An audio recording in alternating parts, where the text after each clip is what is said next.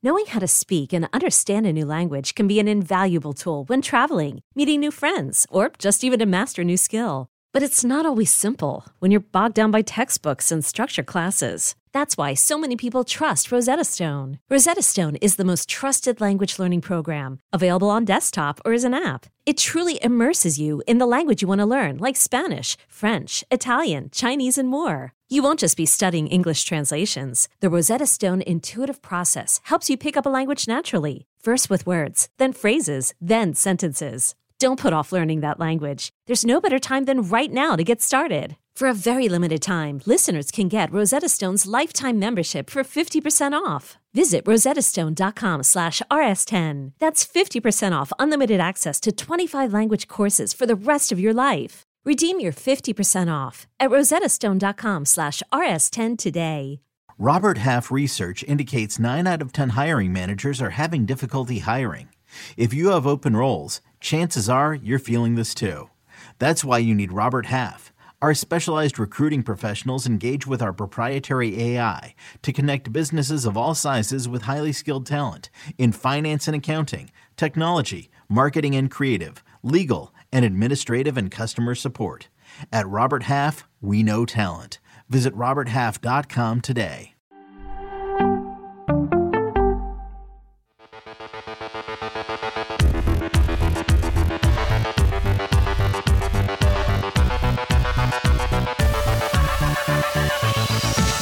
Welcome, everybody, to Fantasy Football Today, DFS. My name is Sia Nejad, and I'm here with Nick Bretwish. But before we get to Nick Bretwish, otherwise known as Sticks Picks on the Twitter or the X or whatever we're supposed to call it, uh, we got two preseason games today, which makes me super happy. I think we have five tomorrow. Nick, like that's kind of how I want to introduce you because like you got to be completely amped. You are like the one of the prominent or preeminent, I should say, NFL DFS guys that I've ever known. And I, I got to think you are just giddy as giddy can be. Yeah, no, I'm I'm really excited just to watch football again. Watch the first episode of Hard Knocks. Seems like Aaron Rodgers may never throw an incompletion based on how they talk about him. So that's it's like you already get that uh that bias from the show. It's like last year you wanted some exposure to the Lions.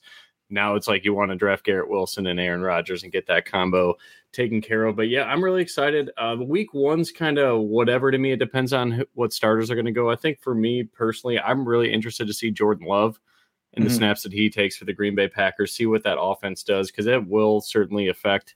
Um, you know, roster shit for week one, what the Packers are going to do offensively. I'm sure we're going to see a lot more AJ Dillon and Aaron Jones together on the field do they give Jordan Love the green light to sling it around like Rodgers would? He'd always check out to his own plays and pass the ball a little bit more, especially in the red zone. I don't think we're going to get that this year. So, really like to see the value in Aaron Jones and AJ Dillon. Really excited to see Sam Howell too. I know you're a Washington guy, and uh, you know we've we've heard good things about Howell since he was back in North Carolina. We're truly like a, a gunslinger, and they have a very good wide receiver corps. So, really interested to see how he reads blitzes and different coverages and things like that. So for the most part, it's more the quarterback play for me for these young guys that are starting to get an opportunity. Um, and will we see Bijan Robinson? Is he going to play? He's I think they're tomorrow night against uh, your boys down in Miami. Is is he going to play tomorrow, or I haven't heard yet? You know, I, I, I would think the answer to that would be no, and that he'd play in in the preseason, the, the week two preseason game for Atlanta. Maybe he gets a couple series there, and they call it a day on Bijan. Just because, I mean, I, I, you know, it's the running back position. I just don't know how many reps he needs going into week one. So I'm thinking yeah. two series, maybe three in week two of the preseason, and that's it. You mentioned Sam Howell. I mean, I think he's really interesting. We're going to get into the main slate in a second, but before we do that. Um, tell everybody. So listen, I, have worked with you at Win Daily Sports, windailysports.com. Um, we can find you on Twitter at Sticks Picks. That's for those of you listening and not watching. A, shame on you. B, it's not Sticks CK. It's S T I X Picks P I C K S. So at Sticks picks. He's a great follow. Uh, he does a lot of free stuff on the Win Daily YouTube channel, so you can always uh, check that stuff out. But Sticks, anything going on that we should know about, whether it's you've released rankings or you got articles going up, anything that we should be looking forward to in the next few weeks? No, the rankings are up, kind of changing those like after we get a little bit of news like that. Obviously, the biggest situation right now is what's going on with the Colts backfield. Other than that, um, no like knock on wood, no key injuries have happened. I know we lost Tim Patrick Uh, Marlon Mack seems to be the other guys, but I really, you know, unfortunate to say, probably didn't have a lot of fantasy value there in any of your guys' drafts, so that shouldn't matter a whole lot. Um, but yeah, really, right now, just keeping an eye on the Colts backfield situation. Sounds like they offered Kareem Hunt a deal, and he said no. So maybe that's a little more leverage to the Jonathan Taylor side of things because I know we all want him to be uh, to be dressed and active for Week One, especially with Steichen calling the plays there. With should be a great fantasy aspect for a guy like Jonathan Taylor. But um, rankings are up. I believe they're free on windailysports.com. They're definitely going to be a little bit different. Going to be some guys that, you know, are, are way higher than consensus and some guys that are way lower than consensus. That's kind of how we differentiate over there is to really take a stand on some guys for better or for worse. Uh, 2022 Mecole Hardman. I still think that was a win. See, I know that we had our arguments there, but when he was on the field, man, he was very, very effective. Um, didn't see a whole lot of him in episode one of Hard Knocks, so that was uh, that was a little sad for me. But he did score what seemed to be like a 30 yard touchdown from Aaron Rodgers, so that'll be fun. I don't think Randall Cobb sees the field for that team, and that uh, that slot role should be Mecole's, but we'll see. Maybe he's just a, a lifelong gadget guy, and I will take the L if that is the case on Mecole Hardman. But yeah, rankings are up. I update them usually every Friday, but again, it's so early. I'm not gonna make a lot of updates right now because I kind of want to stand by the guys that I put where I put them. All right. So Zach, who is who is behind the screen on the ones and twos, you can go ahead and throw up the uh the DraftKings board because you know I, I want to look at listen I, I want to look at each position. Listen, I know, I know we're three weeks out, technically 28 days out from NFL kickoff, which from the main slate puts us around 31 days out. I never think it's too early, Nick. I, I think this no. is super super fun. By the way, you mentioned Marlon Mack. I mean, there are some, and you mentioned Tim Patrick. There are some guys in the NFL and there's a lot of guys, and a lot of them we forget about, but there's some that repeatedly are able to come back because of their talent level that just keep getting these like horrific injuries. Tim Patrick is one of them. Marlon Mack is another guy. He tore his Achilles. I mean, his career is over at this point. Like this was kind of his last bite at yeah. the apple, if you will. Sterling Shepard, a guy who I'm I'm praying is healthy and still able to move like he did before for the New York Giants, but like I'm skeptical there, and I'm I'm kind of waiting for the Sterling Shepard injury. This is a this is a rough sport. So hopefully when we eh, I don't want to get too you know you know weird about it, but we celebrate so many things with NFL. Like I, I, I try to remember the guys who were really good and, and they got injured because it's just such a tough life to be the best in your sport and then all of a sudden suffer a couple injuries and then everybody forgets about you. All right. Well, let's forget about that for a second. Um, and let's dive into quarterbacks. So this is really interesting. I mean, Nick, I, I think it's fair to say that the first thing people do when they're evaluating, especially the week one slate, is they're just going to look at totals and they're going to be like, all right, well, what, what are the few games that have the highest totals? Okay, that's that's where I want to go. And by the way, that's a totally fine way to do it. But I'm wondering before we get into the quarterbacks, before we get into who you like, and I'm going to add a little bit uh, in terms of the quarterbacks who I like is is there reason is there cause to maybe look at some of these games that are, are like in the mid 40s maybe the fourth fifth sixth tier games from a scoring st- from a total standpoint? Maybe you want to really invest heavy in those especially week one when the markets tend to be off in the first few weeks. No absolutely no doubt. Like you said um, i did check your pre-show notes and i think we're on one game that you know, it's early, but like you said, everybody's going to start looking at totals. There's one game that sticks out like a sore thumb. That's going to be the Chargers um, hosting the Dolphins. The total right now, I believe consensus is right around 50 and a half. There's not a game higher than 47 and a half on this main slate other than that game. So I think that's certainly going to garner a ton of ownership. There's just fantasy stars all across both sides of that football. Uh, not saying that that's a bad game. I'm sure we're going to talk a lot about Justin Herbert. I personally built 32 lineups already, and wow. I think um, 25 of them have a different quarterback. But I think the other, I've only done two quarterbacks so far. The other one is Justin Herbert.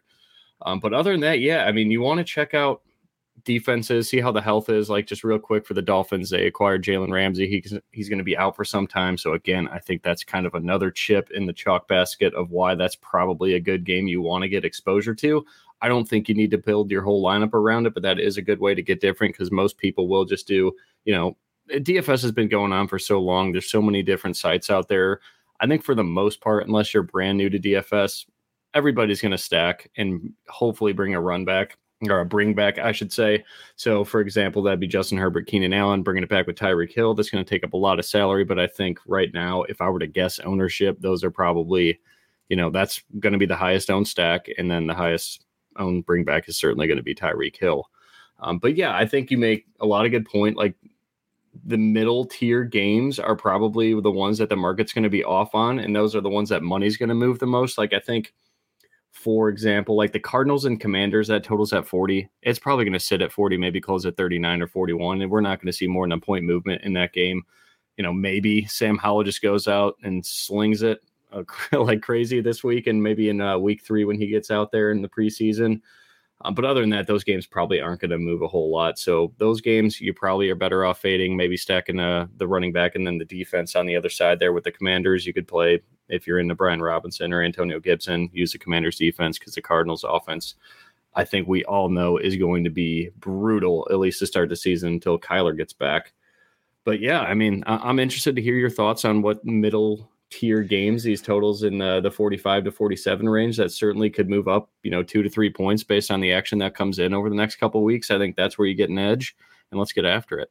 Yeah, so I like I want to bring up the guy at the top because I think he's really interesting in a couple of different ways. We we have some people in the chat, by the way. And, and Rick, I hope I'm pronouncing your your last name right. Is it Fun Cannon? Because that's like the the that's most fun name. last name to say of all time. And I, I, know you're a big fan of this show and, and the early edge stuff that we do. So I appreciate you being in here. But if you guys have a favorite player, whether it's at the quarterback position, which is up on the board right now, or running back, where there's a stack that you like, or a game that you want to exploit, go ahead and put it in the chat. I see Rick, you put in Jalen Hurts, who I think is interesting. I don't think I'm playing Jalen Hurts, but um, I don't have a huge argument against a talent like that who's going to use a lot of uh, a lot of his uh, his legs. Now Lamar Jackson's going to do that as well. And this Houston defense, listen, here's the thing about Lamar. I don't think he's going to be very highly owned because just like you said, a lot of people are going to want to pay down a little bit at quarterback. We'll get to the Geno Smiths, to the Russell Wilsons, to the Sam Howells, to the Justin Herbert, who is a reasonable price at 6,900. But when I look at Lamar Jackson, I, am thinking to myself, all right, not a lot of people are going to play him uh, because it's a relatively low total at 44. And I just think we, we Lamar is in that prove it mode still. Like, I mean, I know he got paid, but he hasn't played in a while. This Houston defense, yes, they upgraded at defense in, in a very big way uh, with their with their second pick in the first round. But at the end of the day, I just think Lamar can stack up points with his legs and even with his arm to some degree. I'm listen, Odell, Zay Flowers, we'll see how that goes. And by the way, if you wanted to stack with either of those two, you could.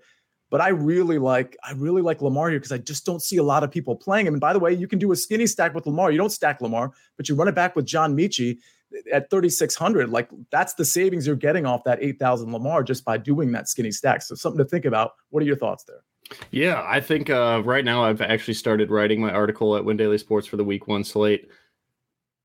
The top tier for me starts and ends with uh, with Lamar Jackson there. So what I love the most about like we're kind of buying low, like eight thousand is not a bad price, especially once you know he starts running for 90, 110 yards a game with a score, and then throws for 200 and two touchdowns. Like he is probably the highest ceiling player on the slate. I know we have Jalen Hurts, but you got to kind of question what the pace of that game is going to be with New England Patriots on the other side.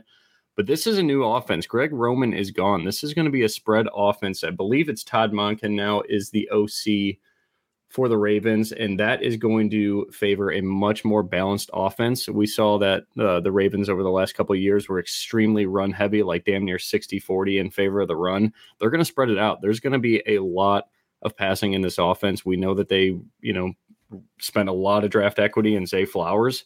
We'll get to him in a minute. I think both you are going to be both of uh, both of us are going to be very high on him.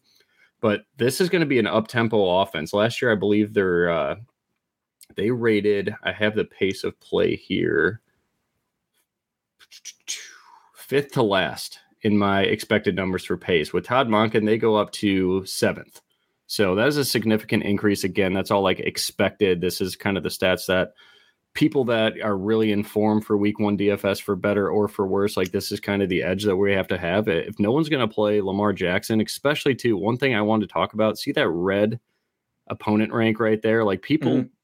that that influences decision making on DraftKings, especially for people that don't play a whole lot, just do a couple lineups for fun, and that's great too but they're going to see that red thing and be like, eh, you know, this game's probably not going to shoot out, um, and just fade Lamar Jackson. He's too expensive, things like that. But his stacks, if you want to stack them, I know you could always play him naked, like you said. But Mark Andrews and, and Zay Flowers, I think these guys are in absolute smash spots. And then on the other side too, Houston's got a new offense. My concern there is they want to take the air out of the ball. It's uh is it Bobby Slowik is now their offensive coordinator. Yeah. He comes from the Shanahan tree, so going to mm-hmm. run a lot of outside zone. I think my favorite play in this game, who's also likely to be very low owned, I would think, is Dameon Pierce. So if you're not playing Lamar, if I'm not playing Lamar in some of my builds, I'm going to use a lot of Dameon Pierce because I do think that the best way for Houston to stay in this game is to run the living hell out of the ball and they're going to pass to Dameon Pierce too. There's no one behind him, so I think that this is a really good game to get exposure to. I don't think I would lean on betting the over, but if it drops to maybe like 43, I think that 44 is kind of a key number there. I would certainly go over on that. Um, but I love Lamar Jackson. I think that's the top dog in this uh, this week one slate, no doubt.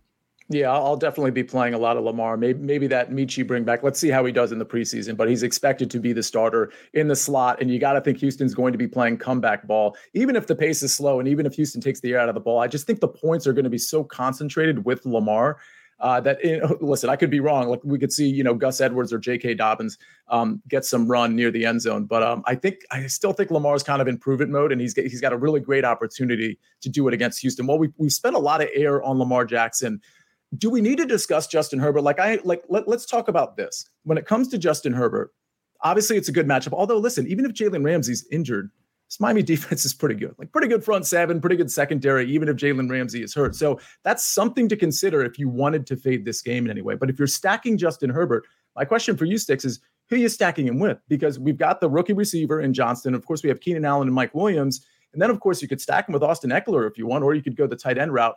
Uh, I'm just curious. Like for me, my thought is if I'm going to stack this game, which I may not, to be honest with you, in, in my primary builds, it might be Justin Herbert to Austin Ekeler. But wh- where would you go here? I'm actually going to likely fade Austin Ekeler, and that scares me. But it's kind of a stance I have to take, especially if I'm going to play a lot of Lamar. Going to Kellen Moore from Joe Lombardi, I have um, all my projection like in the target shares coming up for each team. So last year, the Chargers finished with a 26% target share to running backs, a 9% end zone share to running backs, and a 27% red zone share via the pass to running backs. This year, with uh, with Kellen Moore there, I think they get the tight ends involved a lot. So if I were to just punt on a stack, I really like Gerald Everett. And uh, we'll get into another gross play later when we go position by position. But this year, I have the expected target share to go 20% running back. So that's a 6% hit, which hurts Austin Ekeler a little bit. A 6% hit in end zone share, which goes down to 3%. So that's all those targets that Ekeler got in the red zone. Maybe that's a factor of Justin Herbert checking down to him a lot, but I think it was a lot of designed runs or d- designed routes from Joe Lombardi. That's what he did with Alvin Kamara in New Orleans. That's likely what we're going to get with some of those Denver running backs. So again, what we lose in the Chargers production, follow those systems. I think we're going to see a lot of good things in Denver. And then a 7% hit in red zone share for running backs. So, what I do think is this is a big bump up to guys like Keenan Allen. Keenan also said in an interview, I think earlier this week, that he kind of sees himself as, I think, a poor man CeeDee Lamb. But last year, he ran most of his routes right out of the slot. He had a lot of injuries as well last year, so maybe that is a part of it. But he, they're going to move these wide receivers and go three wide, four wide sometimes, all over the field. I think this is really good for all the wide receivers in the Chargers, and they're all healthy right now. They picked up Quentin Johnston as well.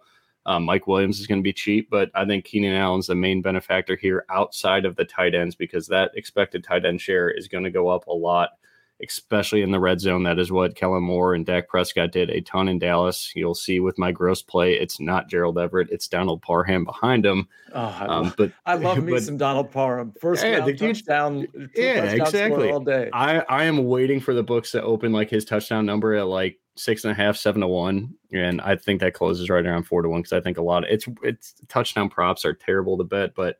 I like those big numbers on guys that, especially in the beginning of the year, like the sports books. I truly don't believe all of them at least look into these coaching schemes and everything like that and that there's going to be a lot of two tight end sets and Donald Parham's probably going to play the slot a lot too especially when they go four wide I, am excited for this offense and with Jalen out I think this is probably the game you want to get exposure to Justin Herbert unfortunately the whole world's going to want to get exposure to Justin Herbert and their offensive line's healthy too so as yeah. much as Miami does wreak havoc with the pass rush or should with this year's roster. I, I don't think it matters. I think this is unfortunately a nut spot for the chalk and Justin Herbert here. Yeah, fair enough. I mean, I, I thought so too. I mean, I, am going to lean to to largely fading this. I think just to be contrarian. But I mean, I, I, agree. And you mentioned the offensive line. I mean, like this, everybody was injured last year on the offense. I mean, there's mm-hmm. no excuses for the Chargers. They still should have advanced in the playoffs and, and, and all of that. And their defense still has some questions. But at the end of the day, Herbert was injured almost the entire season with the rib cartilage injury. And we don't know how much that limited him, but it certainly did. Two offensive line pieces, two of their main offensive line pieces out. Keenan Allen missed almost half the season when you when you break it down. Mike Williams was injured like he normally is. So um, this offense, I mean, I, I, really like Justin Herbert. By the way, if you like any of this info, and, and don't worry, we're not going to spend this whole show on quarterbacks. We're going to get to running backs in a second, but um, hit the like button for us. Um, and of course, if you want to participate in the chat, you got to be subscribed to the channel. So hit the subscribe button if you're not already, and make sure you subscribe to Fantasy Football Today DFS because not only do we have Nick on right now, not only did we have Derek Brown, Debro on last week, we have Degenerate 75 coming on next week to to talk some game theory and to talk some week one and and all things NFL DFS. Nick, before we get to running backs, give me two more quarterback names that you're going to be playing on the week one main slate. I touched on them. Joe Lombardi's offense, Sean Payton coming back. I'm going to play a lot of the Broncos. They picked up Mike McGlinchey on the offensive line. Uh, Garett Bolles is back. And I mean, just last year, like Russ's historic stats are so much better when he's not getting knocked down and pressured. And last year, I believe I have the numbers here if you care. Overall, I mean, he was top five in sacks, top, I think it was T1, tied for first in sacks, top three in knockdowns, and fifth in hurries. So, Hmm.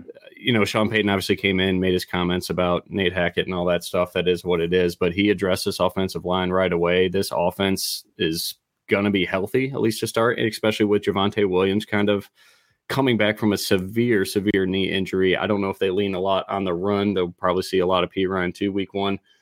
And unfortunately, with Tim Patrick out, like we know who and KJ Hamler's gone too with a with a heart issue. So best of luck to him. That's always very, very scary. But you know where the targets are going. There's four guys yeah. that can catch the ball. There's Dulcich if you want to go low on tight end. Courtland Sutton's super, super cheap. Jerry Jeudy really came on last year. Should be a breakout year for him. And then uh, we'll talk about a punt wide receiver on that offense in a little bit here. But Russell Wilson is probably my that's a guy I have like 25 lineups with. And the others are uh, going to be Lamar Jackson, Herbert. I guess if I had to choose one other guy that's going to be very, very low owned, I would think. I think you're on him too. I'm gonna go with Geno Smith. Mm-hmm. I think this Rams this Rams defense is terrible. Like everybody's gone. They don't have playmakers. My issue there is can the Rams keep up the pace on the other side? Um, but the Seahawks played pretty quick last year, and I believe I have them ranked relatively high in terms of pace, like right in the middle of the field. But just so many weapons, and their running backs are banged up too. I mean, let's see what JSN could do. DK Metcalf's a slate breaker at any time and Lockett is certainly undervalued in the DFS and fantasy community. So a lot of good weapons there. I think I like that game to go over a little bit, but that's me putting a lot of trust in. For some reason, I just trust Sean McVay. I feel like he's always going to figure it out. If Stafford is healthy, I know he was banged up like Herbert last year. Um, if he's good to go, obviously we're going to need Cooper Kupp on the field for the Rams to kind of have a chance to stay in this game. But um, Van Van, the touchdown man, too. Look out for a 40 yard bomb to him against the Seahawks week one. So let me let me get a yes or no before we switch uh, gears to running backs. By the way, Daniel Greer in the chat he says this makes me so excited seeing some NFL DFS. You're damn right it does. Uh, me time. as well, it's Nick time. as well, as you can tell. So listen, this is what we're going to be doing uh, throughout the preseason. We'll talk some preseason DFS, but we're really just going to be talking kind of game theory, stacks we like, you know, and obviously the news is going to change, so the analysis is going to change. But we, what I really want to do is take people through the mental impressions of somebody like Nick, somebody like Sticks Picks, who who considers you know how he wants to stack how he wants to get different. Some of the players that might not be as popular particularly week one. Let me get a yes or no on anthony richardson and sam howell week one. I'm going to be out on both. I think sam howell is going to get a ton of ownership uh, just because the price. You could stack a bunch of studs with him. Uh, i'm going to be out there. Uh, i just don't see any pace in that game at all on with arizona on the other side um, but again, what is he, 4,900? You could certainly hit value in a game that's very sluggish. Um, uh, just uh, seeing Rick's comments here too, like he's never played DFS for a tournament. And almost anybody that a roster, unless they're dirt, dirt cheap, I want guys that could be in a high pace, high scoring affair because that's how you get fantasy points. So simple as that. And then with Richardson, I think I'm just going to wait and see. I, I, don't know what to expect with that Colts offense. It may be a great price at 5,600 if he's as good as we all think he is but just didn't see a ton in Florida. Didn't play a ton of college football. He was extremely talented. He's got a cannon for an arm. I'm just not. I, am having a hard time handicapping that offense. And if uh, other you guys, you know, if you're a Colts fan and you went to training camp and, and saw how these guys mesh, you know, maybe you got a better read on that offense than I do and fire away on a guy with the world of talent and a quarterback that's half running back is always valuable in fantasy, as we all know. But I, I think I'm going to pass there. I think Russ is as cheap as I'm getting. Yeah, I can understand maybe trying to speculate with Richardson week one, but I'm going to be out on Richardson in general. Like I, am I'm, I'm kind of out in out on him as a quarterback uh, long term in the NFL. But you know, I'm I'm happy for him to uh, prove me wrong there. Uh, all right, listen, we're going to switch gears. We're going to go to running back, but before we do that, we're going to hear a message from our partners. eBay Motors is here for the ride. Remember when you first saw the potential, and then through some elbow grease, fresh installs, and a whole lot of love you transformed 100,000 miles and a body full of rust into a drive that's all your own. Look to your left, look to your right. It's official. No one's got a ride like this. There's nothing else that sounds like, feels like, or looks like the set of wheels in your garage. With over 122 million parts, you can make sure your number one ride or die stays running smoothly. So there's no limit to how far you can take it. Brake kits, turbochargers, engines, exhaust kits, roof racks, LED headlights, bumpers, whatever your baby needs, eBay Motors has it. And with eBay Guaranteed Fit, it's guaranteed to fit your ride the first time, every time, or your money back. Plus, at these prices, well, you're burning rubber, not cash.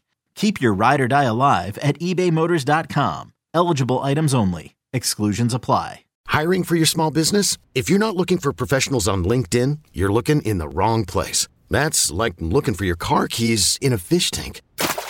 LinkedIn helps you hire professionals you can't find anywhere else, even those who aren't actively searching for a new job but might be open to the perfect role. In a given month, over 70% of LinkedIn users don't even visit other leading job sites. So start looking in the right place. With LinkedIn, you can hire professionals like a professional. Post your free job on linkedin.com slash recommend today. So, Nick, I don't think you have time for Dynasty because you're just so neck deep in in really DFS. I mean, you do so much DFS over at Win Daily. Uh, you do your YouTube shows and a bunch of other stuff. Chris Brooks has a question that I think you can answer whether you do Dynasty or not. He says, Hey guys, uh, by the way, thanks for watching, Chris. Um, wondering if I'm about to overpay for JSN. Of course, that's Jackson, Jaxon Smith-Njigba. He says, looking to send Christian Watson in a 2023 first round pick, first 1.08 for JSN. Nick, that's way. listen, you can be a JSN much. fan all you want. Yeah. Christian Watson is the real deal, regardless of who his quarterback is, and and you're adding a first round pick to it.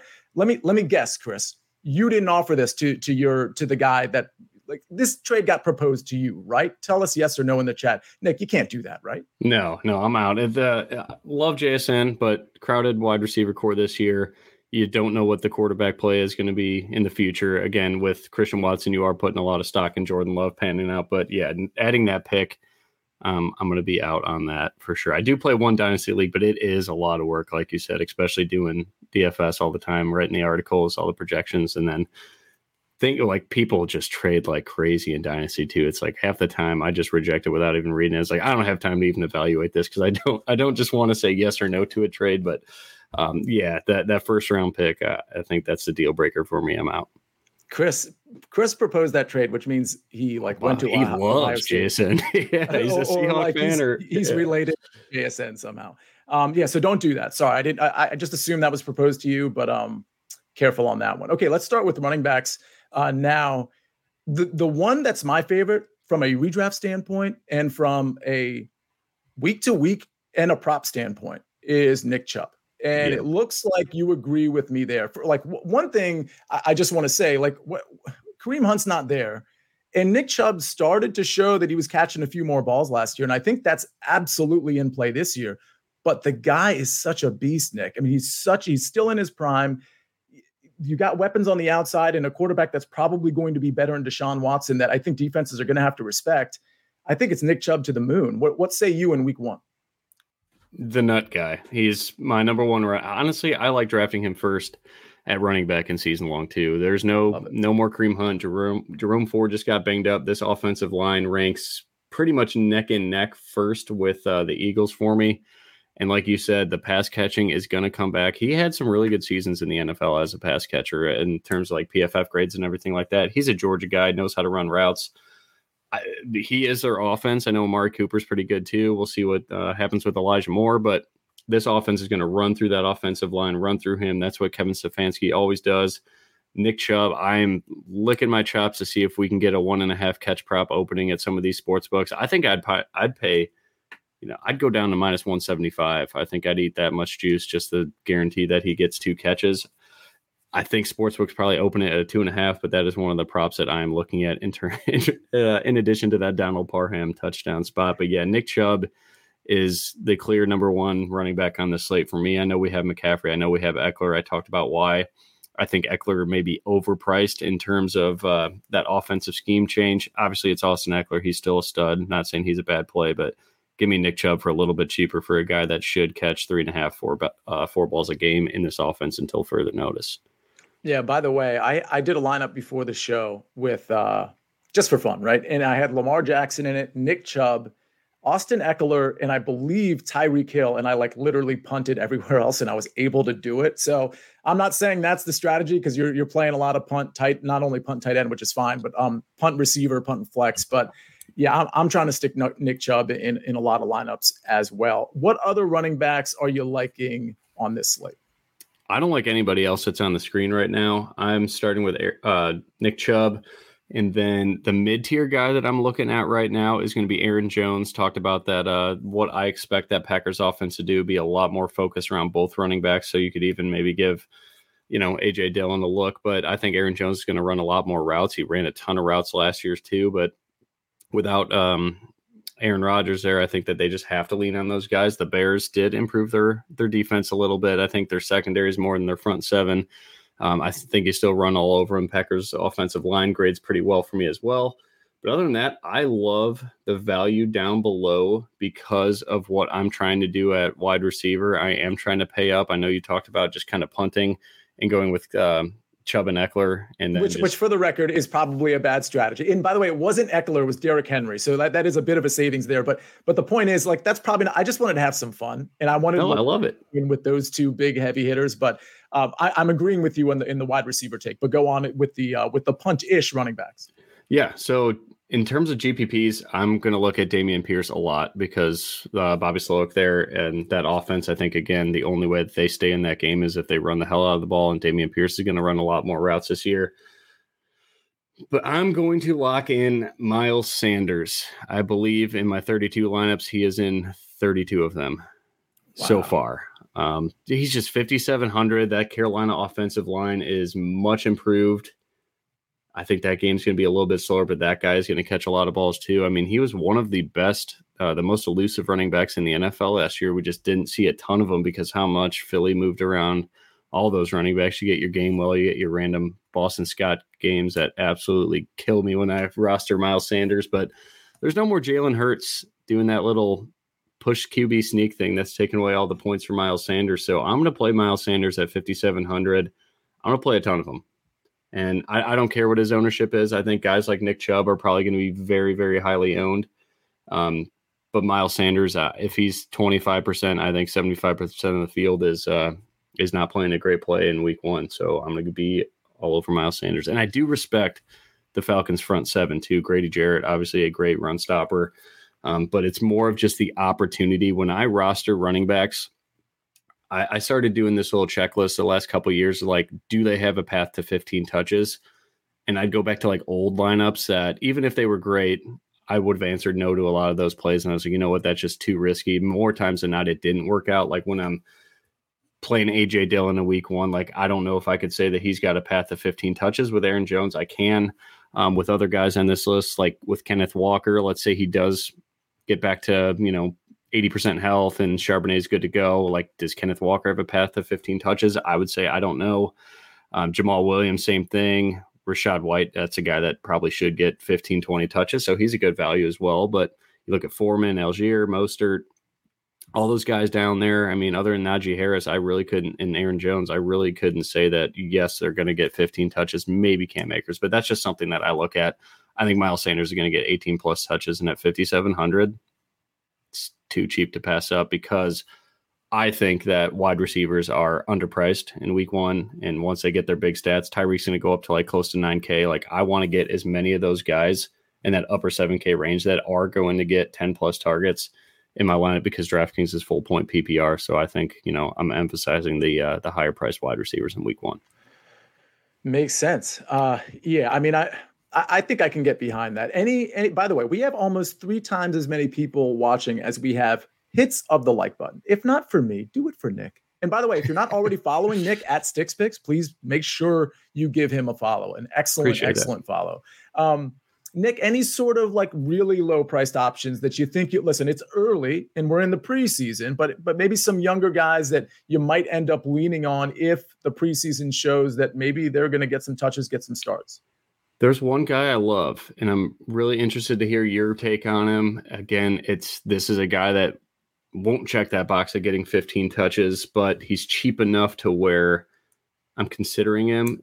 De'Von Chain from Miami, when everybody's going to that game, like that's also something that I love to do when people are stacking a game. And again, this is this game's going to hit close out at 51, 52 points in the total.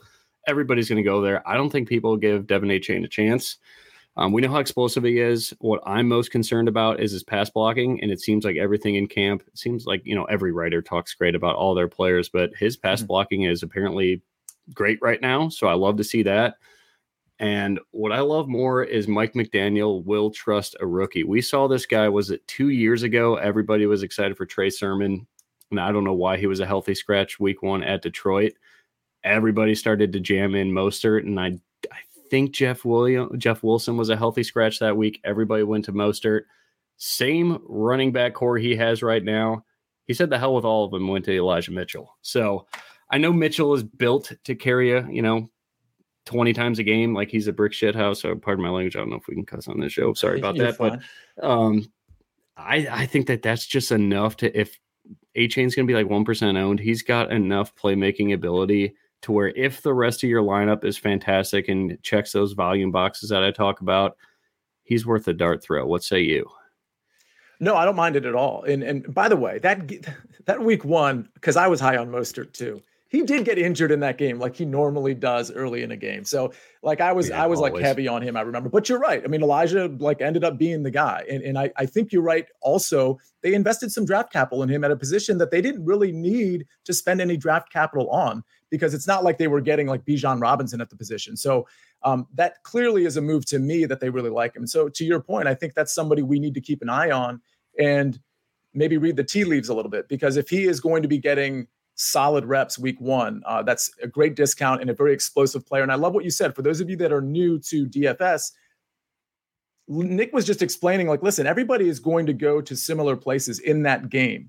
Uh, with, with with respect to the the Dolphins and, and the Los Angeles Chargers, and they're probably going to do stacks of Tua with Tyreek and a bring back, or Justin Herbert and Keenan, or Justin Herbert and whoever with a bring back, and those are fine. But what if the game explodes as anticipated, but it's the secondary guys that, that get a lot of the points? And that like that's where you can really like that's like double leverage on the field, right? Because you're getting the points, but but but everybody's playing sort of the wrong guys as it turns yep. out. And so that's how you can really get going in a GPP is take some of those secondary guys that people aren't going to play, and maybe those are the guys that are going to get all the points. Nick, did I capture that point well enough?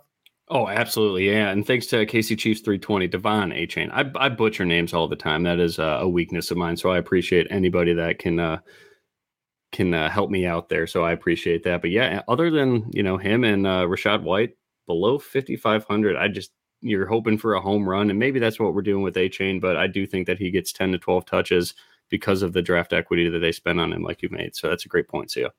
All right. Well, we are going to move to wide receivers and then we'll touch really quick on tight ends. But before we do that, we're going to hear another word from our partners.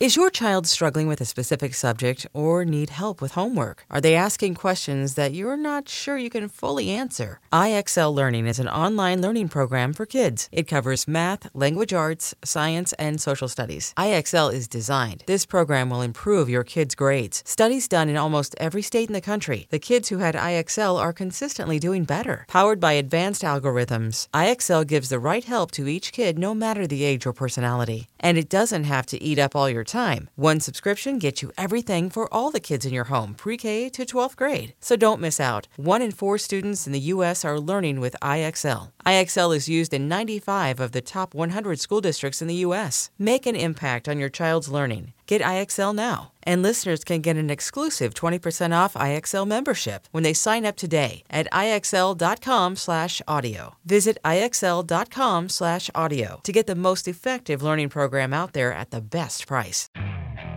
Okay, picture this. It's Friday afternoon when a thought hits you. I can spend another weekend doing the same old whatever, or I can hop into my all-new Hyundai Santa Fe and hit the road. With available H-Track all-wheel drive and three-row seating, my whole family can head deep into the wild. Conquer the weekend in the all-new Hyundai Santa Fe. Visit HyundaiUSA.com or call 562 for more details. Hyundai, there's joy in every journey. Rick says Fields gets a touchdown week one against Green Bay. Book it, he says. I'm playing Fields anytime touchdown week one. Uh, listen, if anybody has a take like that, put it in the chat. We got a lot of people watching. I'm I'm all I'm I'm open to takes. By the way, Justin Fields is he somebody that made your you just said you've done 32 lineups was Justin Fields in any of them? No, um, that scares me too. Like I'm going to be fading Jalen Hurts and Justin Fields until further notice because those guys can obviously score two, three rushing touchdowns at any time again, it's just the pace of that game. I don't think Green Bay really pushed the pace. I don't think Chicago pace uh, pushed the pace. Same thing with Philly and New England. But we do got Bill O'Brien back in New England, so maybe that offense puts up a, a, sneaky fight. But I just think Philly is one of the best teams on paper we've seen in some time. So don't want to mess with that game. I Philly could certainly win thirty to nothing, and Jalen's done playing in midway through the third quarter. Yeah, I mean Philadelphia is so good. They're just They're so good. good. They, they really man. upgraded in the offseason, which is terrifying. Uh, and Ivan says Achane has kick return, punt return potential too. Uh, that's probably going to end up being true. Good call. All right, receivers. Speaking of good calls, we've got like some really great receivers up top. It sounds like you definitely want to play Tyreek Hill. No objection here. Um, I mean, listen, you can stack this game, or you can skinny stack this game, or you can just dive in and get a piece. I think Tyreek Hill would be the most important piece uh, in this one. Nick, tell me if you agree with that. Tell me why you like Tyreek Hill. But in terms of this upper echelon, we're looking right now at 6,900 and above. Uh, who do you like? Tyreek Hill is uh, similar to Miles Sanders, a guy that's just locked in everywhere. I don't care about Tyreek Hill's ownership. I think he can have his way with this Charger secondary, especially with how McDaniel moves him around all the formations. Mm-hmm. Um, he, I feel like he should be the most expensive wide receiver here because we know, like the implied probability of that game shooting out is extremely high compared to any other game out there. That's a guy that's going to get 12 plus targets. I can't really say that about everybody up here. Maybe Cooper Kupp if he's good to go, but we got the uh, the hamstring scare there. Justin Jefferson, I severely worry about Tampa Bay's offense. That game could get out of hand quickly. Um, they do have pretty good corner still in Tampa Bay that maybe they scheme to take Justin Jefferson away, see what Jordan Addison's all about. I saw uh, someone talk about KJ Osborn in here. I think that's maybe a sneaky play. Um, but Tyreek Hill is just the only guy that is guaranteed 12 touches, uh, 12 targets at this time. And to pay 8K for a wide receiver, that's something that I'm looking for. Maybe Ja'Marr Chase, but we don't know the stats on Burrow. So that's a story for another day. I like Davante Adams a ton. I know the Broncos secondary is awesome, but again, if I think that the Denver Broncos are going to have a good offensive day, I do trust.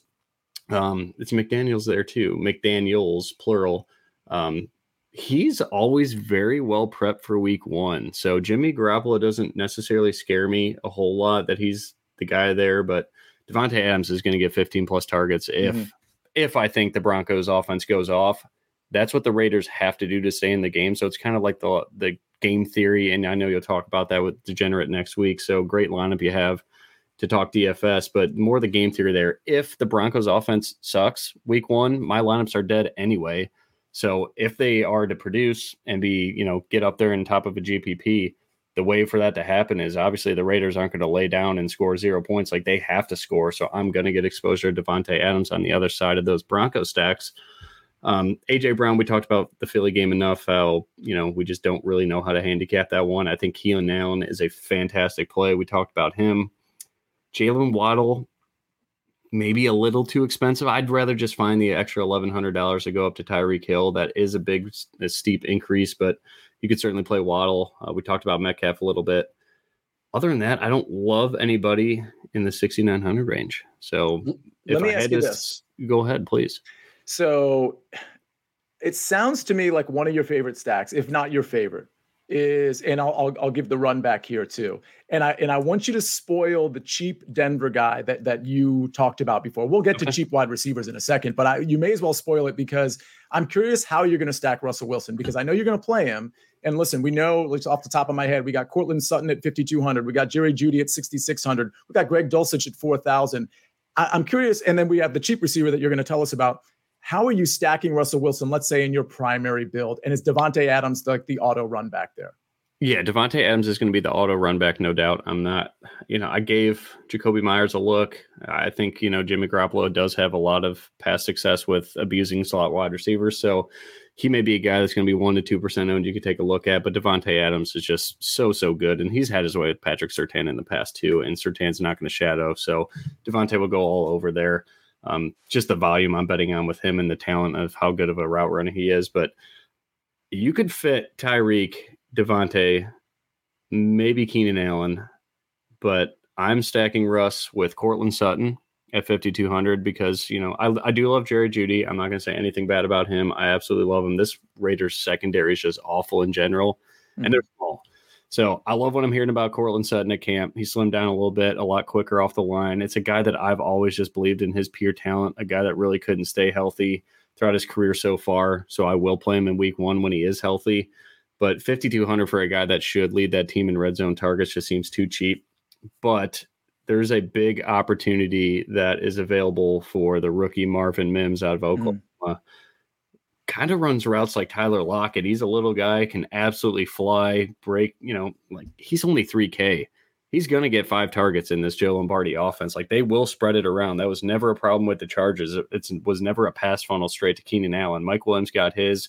Josh Palmer got his at times last year. Like they're going to spread the football around. So for 3K, if you just want to go Russ and Marvin Mims, run it back with Davante Adams, you could certainly fit Tyreek Hill. You could certainly fit Keenan Allen and get the key pieces of that back and forth shootout and still not be so invested in that game to where if it does kind of, you know, underwhelm a little bit, half the field's going to be dead because they're game stacking the hell out of that one. That's kind of what I'm interested in. I I think Marvin Mims is good for 9 to 10 points and Russell Wilson, if you know, if he's five percent owned or less, I'm hoping that's where he's at. Otherwise, I probably won't go that heavy on that game because of the concerns with the Raiders. But Marvin Mims, man, I uh I think this is a really good spot. We're never going to see him at 3K again. So mm-hmm. now he's he's talented. I don't think the field will go down that low. Yeah, and uh, he, first of all, he's talented for sure, and he does get the benefit. We talked about it earlier of the unfortunate injuries with like KJ Hamler with his issue, and then of course Tim Patrick with his issue. I mean, there's some draft capital in Mims too, so the of course especially with those injuries, they're going to want to have him ready, and he will be ready for week one. As far as I he's way down there, you can see him still scrolling. Like I don't think people go that low. I think maybe the cheapest wide receiver people play. You mentioned Metchie. I think he's thirty six hundred. That's an interesting play. I I did give a look to Tank Dell as well out of Houston, but Marvin Mims is just like the guy that if I really look at these offenses. He's a guy that's going to have a role right off the bat, and I trust Sean Payton and Joe Lombardi to get him involved because he's just so talented. So that's uh, that's going to be my punt. And then Elijah Moore, I'm sure people probably stop there in terms of cheapies at 3,800. So Marvin Mims is the guy. Tank Dell is uh, is interesting. He's playing tonight uh, for Houston. He should get some game time, and Mims should get some some game action. And I, am assuming that at least the first and second preseason game. So these are guys you can actually monitor outside of looking at beat reporters and things of that nature. Um, let's talk about some sort of middling priced receivers. We talked about Jeudy. We talked about Sutton. We talked about your top tier guys. Uh, but who do we need to talk about in that sort of like mid 6K or mid 5K range? With how bad the Colts secondary is, is Calvin really worth it at 6,500? Like, I, I again, I kind of look at this like the stock market. Like, when are we never going to see this price again? And when is it time to buy? Calvin Ridley really intrigues me, but he hasn't played football in so long. And they are, you know, they do have some good weapons. Evan Engram got paid. You know that uh that offense loves to use the tight end. Christian Kirk's a stud. I don't want to say Zay Jones is a stud, but he was very. But he gets targets. Like, he gets you know, targets, like and he was. Thing. Like yeah. I like I, I, it's not that I'm out on Calvin Ridley. I just I think maybe the hype is a little bit too high. I don't think I want to spend if he was like 6,000, I think it would be a little bit more palatable. And I understand he can be a game breaker, but you said it. Evan Engram gets targets too. He just got paid. Um, and he gets targets almost like like a receiver certain games. So you got Christian Kirk, who I think had 84 receptions last year. Yeah. Um, Zay Jones gets plenty of work. So I, I just think, and there was somebody in the chat that asked about the, the Ridley T. Lawrence stack. You're right about the Colts secondary, but the Colts are also going to slow it down. I mean, I think they're going to limit possessions at the same time. So I'm out on Ridley personally, but if somebody wanted to go in on Ridley, that's fine. But I do want to say this people want to be quote early on Ridley. I don't know that you're early on Ridley because everybody's kind of already on him, like to some degree at least. So I'm, I, I think I'm out on Ridley, but I get it. Uh, who else though? Yeah, I mean, just real quick with Ridley, like it would not surprise me if Courtland Sutton has more targets in Week One than Calvin Ridley, and he's just mm-hmm. so much cheaper in a game that should be a little more potent to offense. Um, but going down, I mean, Amari. Hey, can Cooper, I ask you oh, something? Because he's he's yeah. right next to Ridley. Yes. Speaking of bad secondaries, I mean, Chris Olave, or, or even we had Derek Brown uh, last week talking about Rashid Shaheed, who's a guy I've, I've always liked as well. Um, Michael Thomas, maybe if we see something from him in the preseason, but Olave seems like somewhat of a smash play, maybe a skinny stack with Olave and Derrick Henry for those people that want to play Derrick Henry. But Shaheed, I think, is in that conversation too against that secondary. Any interest in any of those receivers? I think Olave, I mean, getting exposure to Derek Carr's wide receiver one has never been a bad idea throughout his, you know, his football career and our, and our fantasy career. So I certainly think Olave is a he's obviously a stud too, and that's a cheap price. I just think he's going to be so so popular again, mainly because of that green dot right there, thirty second for Tennessee. Their secondary is awful. They grade twenty seventh for me, which on this slate is well, the Raiders are dead last. So again, I talked about the Broncos enough today, but yeah, it's but does Michael Thomas come back and get eight targets? Like, there's still a part of me that believes he's good, and I hate it because I ne- I was never a fan of his, but I don't know. I I do think Olave. I mean, they got a scheme Olave. He's just. I'm, I'm out on Thomas, but I'm in on Olave. I'm in on I'm in on Rashid Shaheed, and I'll tell you, Debro dropped some stats on Shaheed with respect to the manner in which uh, the the Vegas Raiders kind of uh, drop the ball on go routes and just you know yeah. just give up the bomb. So um, I, I, think both those guys are in play. I don't know that about, about a Derek Carr stack, but anyway, I interrupted you because I wanted to go to Olave real quick. But who else in this range do you like? Yeah, I think Olave is a cash game staple. I just think he's going to mm-hmm. be 25% owned. So at 6,500, play him in your cash games for sure. Um, yeah, don't love really any of these guys. If Joe Burrow plays, I think Amari Cooper and Deshaun Watson is a viable stack, um, especially when all the field is likely to go to Nick Chubb. You could leverage that and play the passing attack. Mike Williams, I think, is way too cheap. Again, in a game that is going to be very popular. I don't think Mike Williams sees over 10% ownership. So maybe the way to get different in that game is just to play a ton of it or just play the the one offs, like we said, and maybe get weird with like Achane or Parham, we'll talk about too.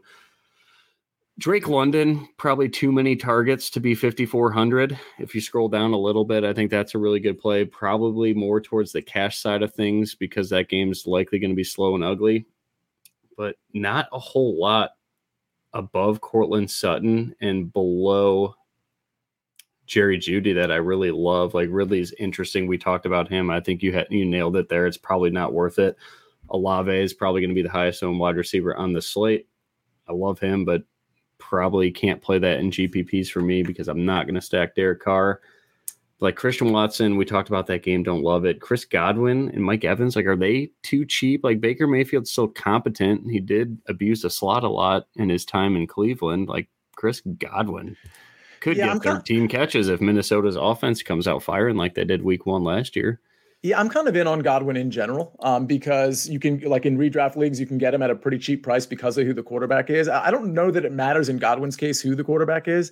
And honestly, like so the Minnesota secondary is really interesting because they they Bad. got a, they got Byron Murphy, of course, and then they drafted in the secondary as well, um, Mekhi Blackmon. But I, I wonder how good that sec like I think it's going to take time for that defense, that secondary to gel. So it might be time to jump in on a Chris Godwin where I think they people think the upside is, is a little capped there, but I'm not so sure it is in, in this particular game. And we kind of know who regardless of the quarterback, don't we know he's going to get a certain number of targets? Yes. We know he's so, probably getting A plus targets. So to be below six K and have that type of opportunity share is is pretty good. And you know, Dave Canales, I think, is now going to call plays for Tampa. Like he did a really good job with Geno Smith last year, so it is a guy that knows how to score points. So, mm. so Baker's going to come out firing. Yeah, no, for sure. Before we get to tight end, because I want to just touch on a couple of guys we might like, maybe some some low priced options. Um, any other sort of low priced receivers? Obviously, we talked about Marvin Mims, but anybody in that maybe 5K or upper 4K range that you'd consider? Nico Collins, I know you like Metchie, but again, if we like Lamar and we think that that game is going to be a little more competitive than the public thinks, he's a big body guy, and those corners for Baltimore are pretty small. So I don't know. I've always had faith in Nico Collins. He's kind of like my Mecole Hardman number two. So mm-hmm. I don't know. Um, Juju is pretty cheap, but again, I don't I don't love that. Jakobi Meyers is probably the most interesting guy for me in terms of no one's going to play him, and he's in a really good spot with the slot there and Jimmy Garoppolo. So other than that, you know, I don't love anybody in this price range. Where are you at on uh, Zay Flowers and and um, Odell? So okay, I thought we were only going upper 4K. Absolutely love Zay Flowers. He is going to be the guy that I stack Lamar Jackson with, and potentially Andrews. I don't know if I'll go double stack on that offense, but I don't think the public's going to do that because, like you said, everybody's going to think of Lamar. You don't need to stack him. But again, with that offense going more towards the spread, I think this is the time to do it. I do love the double stack. I think Zay Flowers has an absolute field day. This dude's really, really good. Mm-hmm. Um, I know Bateman just got off the pup list, but I don't think that affects Zay Flowers at all. He's going to be all around the formation he is one of my favorite wide receivers, and he is in the article for week one at 4K. Again, this is the time to buy this offense before people catch on. They are going to pass a lot. Lamar did it in Louisville too. He passed all the time. So I'm cool with it. I, I think that's the guy, man. I think that's a very sneaky play. So I'm glad we got down to the 4K range because he is a guy that is going to get six plus targets at 4K in a very good situation against a still young, unbeatable Houston secondary. Let's do it. You know who he reminds me of in the open field is Antonio Brown. Like that's a great just, comp. That's a great just, comp. He's quick, he's fast, and just the way he can just catch the ball and just separate so quickly. Um, I think like we'll see. You know, like eh, you, you never know how a Baltimore receiver is, is going to go, and we know like the receivers tend to get blamed if if if it's not a great passing game. But I think Zay Flowers is one of those guys that maybe they finally did invest in the right receiver. Maybe Mar- maybe to Lamar's credit, maybe Marquise Brown wasn't the guy. Maybe some of these guys like like Devin Duvernay pr- probably was never going to be the guy. Some of some of those um, wide receivers. So I think Zay really really is the guy. And he has Odell to help him out uh, too. So uh, let's move over to tight end before we uh, before we close out here, Nick. I mentioned at the top of the show uh, Luke Musgrave. I mean, we'll have to see you know how he pans out in the preseason, but I think he's the starter for the Packers week one. he's only 2,900. I think he's at least interesting from a punt standpoint. There's guys like Okonkwo who are in that mid 3K range who I, I, you know, we know one thing we know about Okonkwo, he might not get a ton of targets, but the targets he gets are, are schemed very well and he can take it to the house any given moment. I think Juwan Johnson is interesting in that somewhat punt range. Um, who you on here?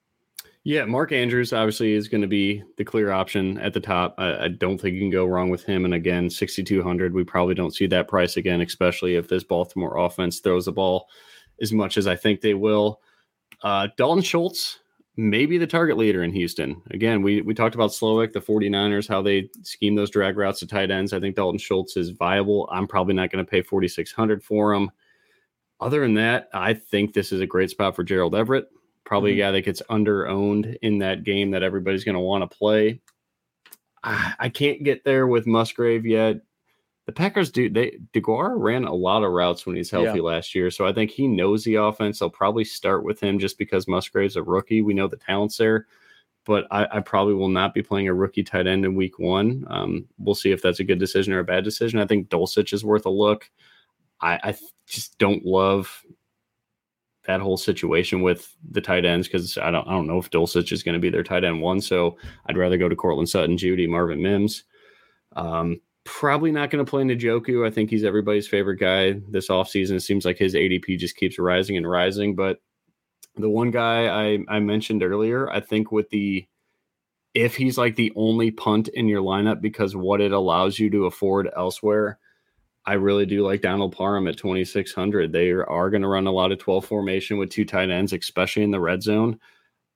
I know Dalton Schultz absolutely tore it up for Dallas last year, but so did the other guys at, on occasion. So you're not you're not going to get a 15 point outing out of Donald Parham, but you are going to get three, four catches if he can break one for 30, 40 yards, if he could score a touchdown, a cheap touchdown at 2,600, that's all I'm asking for him is eight points. If the rest of my lineup is as good as I think it could be, I like Donald Parham there at uh, 2,600. Yeah, I don't mind that at all. And by the way, you, you mentioned something. I, think you just mentioned something about Amari Cooper you'd agree with me that nobody's going to play a Watson Cooper stack, right? You, you were talking about Njoku, and it reminded me of this: a Watson Cooper stack against Cincinnati, who could who could light if Burrow's healthy, was likely to put some points on the board. Any thoughts on that stack? Because nobody's going to play it.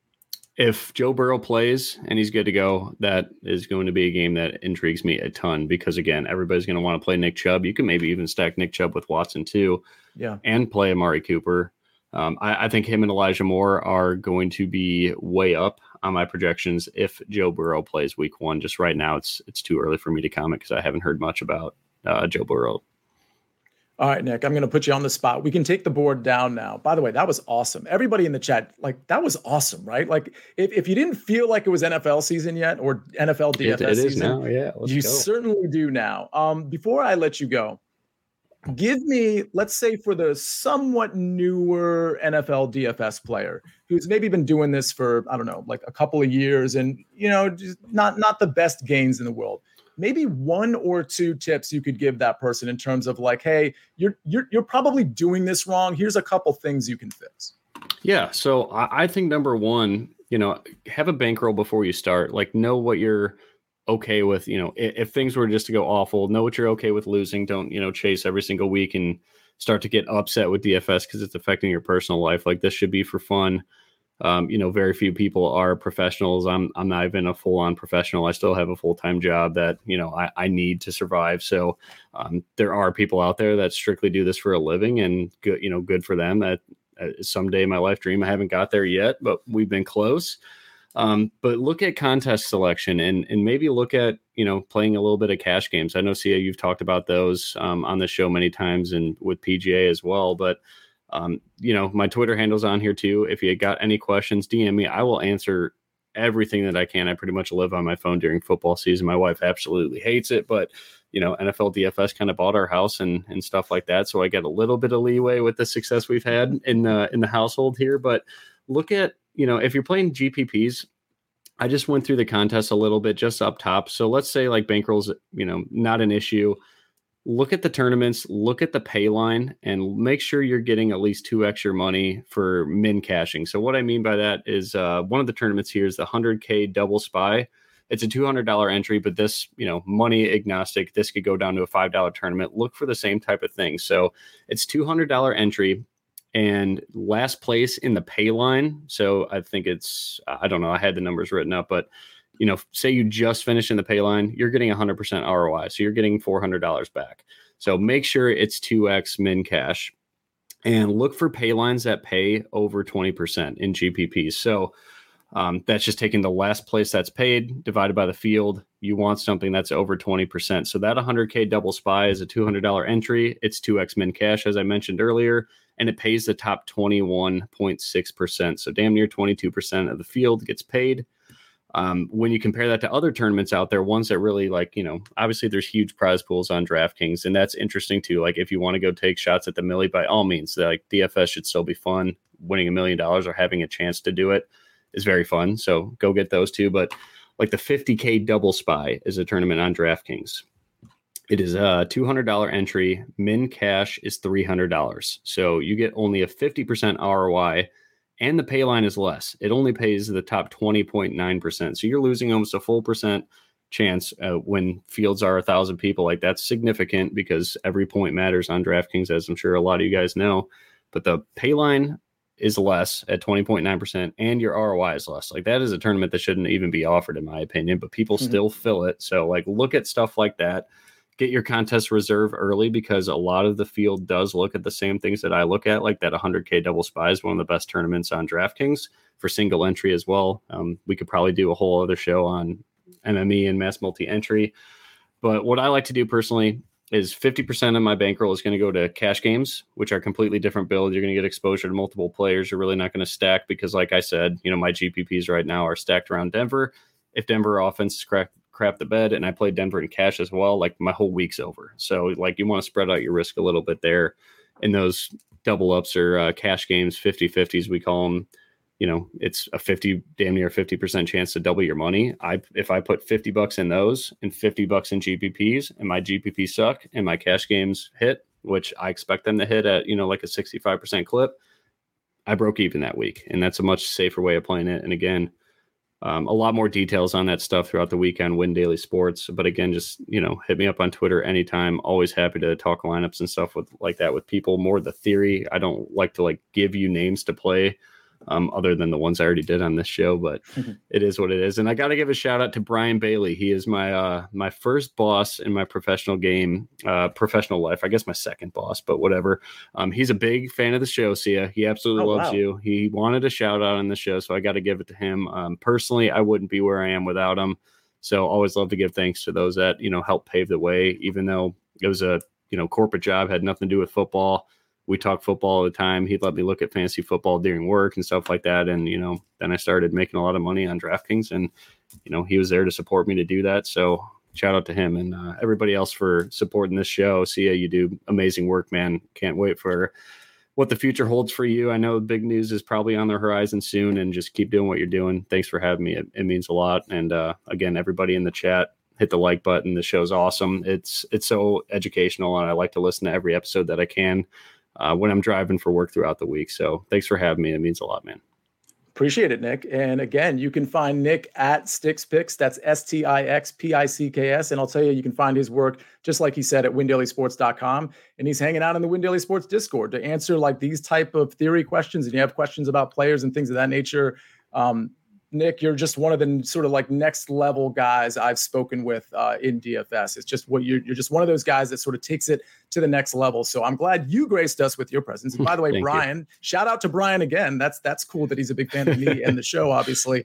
Um, but that's going to do it for us. That's going to do it for Nick. That's going to do it for me on Fantasy Football Today DFS. Again, uh, the middle to late next week, we're going to have Degenerate 75 on. We're continuing our offseason series, talking week one, maybe talking some preseason, but definitely talking some game theory too, to have you prepared to get into week one, week two, week three of the NFL DFS season. Of course, when we really get started in terms of the regular season, Mike McClure will be back with me and we'll be talking all of this stuff, breaking down every single slate, and of course, recapping every single slate as well.